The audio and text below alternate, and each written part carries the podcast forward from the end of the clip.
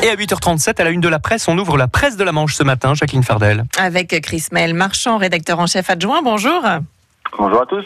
Allez, les Bleus en une de la presse de la Manche hein, ce matin, évidemment.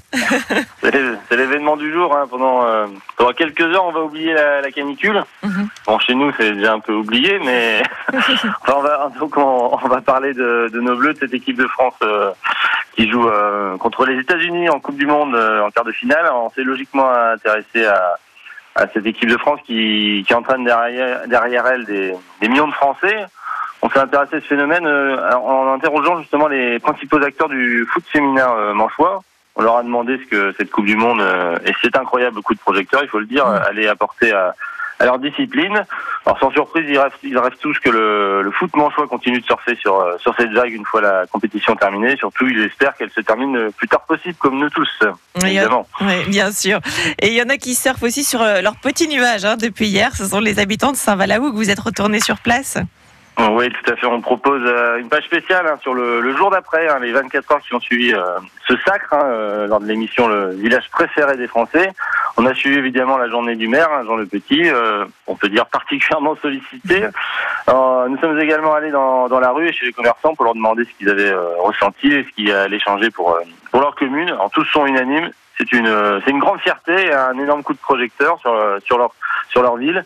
Et puis c'est une aubaine forcément pour cette commune de 1800 âmes désormais, euh, on peut dire connue partout dans, dans l'Hexagone ou presque.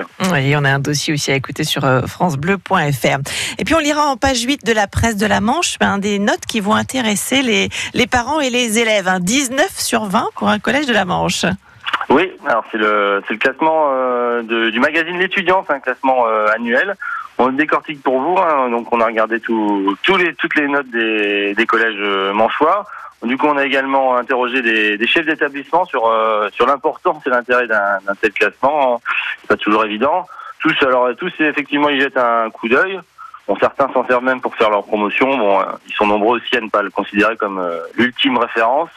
Ce que ne conteste pas d'ailleurs le, le, magazine qui souligne que ces résultats, qui sont euh, issus de, des données de l'éducation nationale, ne, ne, prennent pas en compte la valeur ajoutée, ce qu'ils disent des, des, collèges, autrement dit la capacité des établissements à faire progresser leurs élèves. Mmh. Voilà, donc ça c'est ça qui est important, on va dire. Il faut du plaisir également. Effectivement, merci beaucoup Chris Maël Marchand. On lit tout ça dans la presse de la Manche euh, d'aujourd'hui, vendredi 28 juin. On vous souhaite une belle journée. Merci, au revoir.